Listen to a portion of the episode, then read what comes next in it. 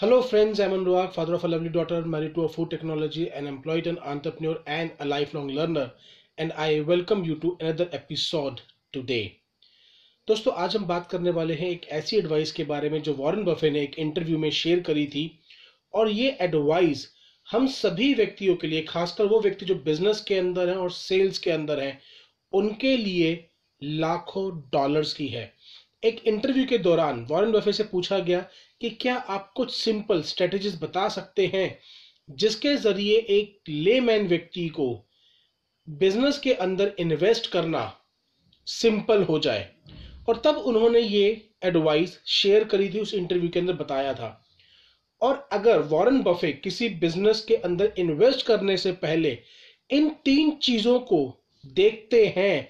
अगर हम as a sales person और अपने बिज़नेस के अंदर उन तीन चीज़ों को इंकलकेट कर लेते हैं दैट मीन्स हम वॉरेन बफे की एडवाइस के अकॉर्डिंगली काम कर रहे हैं और वॉरेन बफे जिन चीज़ों को देखते हैं बिज़नेस में इन्वेस्ट करने के लिए हम वो अपने पर्सनल ब्रांड और अपने बिज़नेस ब्रांड के अंदर इंकलकेट कर सकते हैं।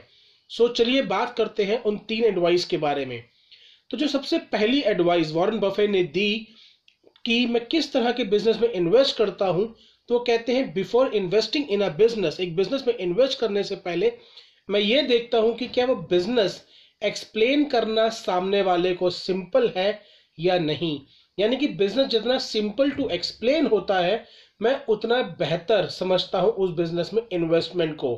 फॉर एग्ज़ाम्पल मैकडोनल्ड्स का बिज़नेस है बर्गर बेचना। कोका कोला का बिज़नेस है कोल्ड ड्रिंक बेचना।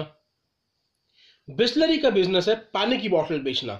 तो बहुत सिंपल है टू एक्सप्लेन कि हमारा पैसा कहाँ से आ रहा है। It is very simple to explain anybody कि हम बर्गर सेल करके अपना बिज़नेस को जनरेट कर रहे हैं। सेम वे अगर हम भी अपने बिज़नेस को ज़्यादा कॉम्प्लेक्सिटीज में डालकर, ना, बल्कि इस तरीके से पेश करें जो सामने वाले के समझने के लिए आसान हो तो हम जिस भी व्यक्ति से बात करेंगे, वो हमारे बिज़नेस के बारे में समझ पाएगा और वो ये समझ पाएगा कि क्या उसके सर्कल में कोई ऐसा व्यक्ति है जो हमारे बिज़नेस के लिए राइट प्रॉस्पेक्ट हो सकता है। ठीक इसी तरह जो व्यक्ति सेल्स में डील कर रहे हैं, जो सेल्स के अंदर हैं, हमारे पास भी अपनी एक एलिवेटर पिच होनी चाहिए, जिसके अंदर हम बड़ी सिंपल तरीके से सामने वाले को एक्सप्लेन कर सकें कि हम किस तरीके से बिज़नेस के अंदर या कस्टमर को बेनिफिट पहुंचाते हैं। फॉर एग्ज़ाम्पल अगर आपका काम इंटीरियर डिज़ाइनिंग का है तो हम बहुत सिंपल तरीके से बोल सकते हैं कि I help in looking your house beautiful by changing the interiors मैं आपके घर को सुंदर दिखने मदद करता हूँ by helping you change your interiors second advice जो वॉरेन बफे ने शेयर करी कि वो बिज़नेस में इन्वेस्ट करने से पहले दूसरा, कौन सा सबसे ज़्यादा पॉइंट देखते हैं? तो वो बिज़नेस के अंदर सेकंड पॉइंट देखते हैं, क्या उस बिज़नेस की कोई ब्रांड रिकॉल वैल्यू है? फॉर एग्ज़ाम्पल अगर हम बोले पैकेज ड्रिंकिंग ड्रिंकिंग वाटर तो हमारे दिमाग में आज भी क्या आता है? बिस्लरी। अगर हम बोले कोल्ड ड्रिंक तो दिमाग में आता है कोका कोला अगर हम बोले डिटर्जेंट पाउडर तो दिमाग में आता है सर्फ यानी कि इन ब्रांड्स की एक रिकॉल वैल्यू है। यानी कि अगर एक कस्टमर के दिमाग में छाप छप चुकी है तो कहते हैं, अगर कोई ऐसा बिज़नेस है जिसकी ब्रांड रिकॉल वैल्यू है, मैं उसको बाकियों से ज़्यादा तवज्जो देता हूँ इन टर्म्स ऑफ़ इन्वेस्टमेंट क्योंकि वो लोगों के सबकॉन्शियस माइंड के अंदर जाके बैठ चुका है। हम भी ये काम अपने आप को बेहतर लोगों को सर्विस देकर कर सकते हैं, अपने लिए एक अलग ब्रांड बना सकते हैं in the mind of people अगर मैं सेल्स के अंदर हूँ तो मैं खुद का अपना ब्रांड बना सकता हूँ which is me personal brand by giving the service third and the most important चीज़ जो वो बात करते हैं कि मैं किसी भी बिज़नेस में इन्वेस्ट करने से पहले देखता हूँ कि क्या वो प्राइस लीडरशिप को मेंटेन करते हैं।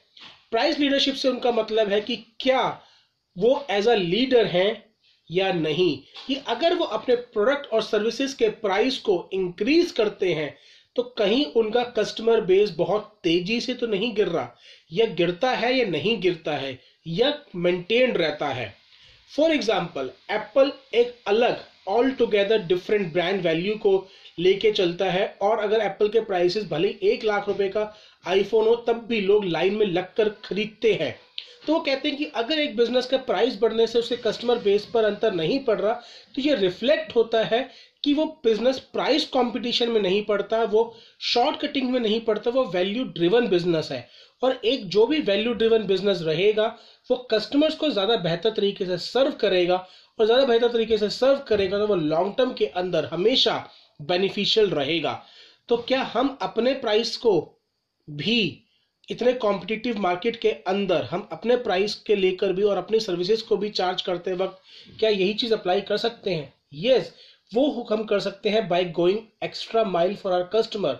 अगर कस्टमर हमारे को सौ रुपए दे रहा है तो मेक श्योर sure कि हम दो सौ रुपए की सर्विस उसको प्रोवाइड कर रहे हैं। तब मोर वैल्यू विल प्रोवाइड तो कस्टमर अपने आप ही हमारे से बिज़नेस करना पसंद करेगा इन अ कॉम्पिटिटिव वर्ल्ड जो हम एक चीज़ चेंज कर सकते हैं बिज़नेस के अंदर, वो होते हैं हम खुद। हम सामने वाले को कैसा फील कराते हैं? वो चाहे हमारे इंटरनल कस्टमर हो, चाहे वो हमारे एक्सटर्नल कस्टमर हो।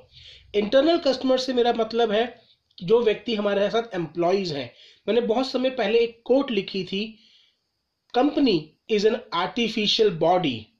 not the people who are working in to it so emotions also play a role in running a company because हम अपने एम्प्लॉयज़ के और हमारे जो वेंडर्स हैं उनके साथ जुड़े हुए हैं और उन लोगों के बिज़नेस के इमोशंस को हम समझ रहे हैं और उनकी फैमिली के बारे में उन चीज़ों को समझ रहे हैं उन्हें एक पर्सनल बॉन्डिंग उनसे क्रिएट कर रहे हैं तो डेफिनेटली हम एक बेटर एज ले सकते हैं किसी भी और अपने कॉम्पिटिटर से। सो so, ये तीन सिंपल चीज़ें लेट मी समराइज पहला business should be simple to explain second business की एक ब्रांड रिकॉल वैल्यू होनी चाहिए। तीसरा और सबसे मोस्ट इंपॉर्टेंट कि क्या बिज़नेस प्राइस लीडरशिप को कमांड करता है कि कहीं प्राइस बढ़ाने से उसका कस्टमर बेस तो नहीं गिर जाता बिकॉज़ ये रिफ्लेक्ट करता है कि बिज़नेस वैल्यू बेस्ड मॉडल के ऊपर खड़ा किया गया है या केवल शॉर्ट प्राइस कंपटीशन के ज़रिए। आई होप आपको इस तरीके से इस वीडियो में हेल्प मिली होगी। और भी ऐसी चीज़ों के लिए you can actually reach out to me thank you very much for listening to this video I am bless to have you all in my life thank you thank you very much bye take care have a very good night bye take care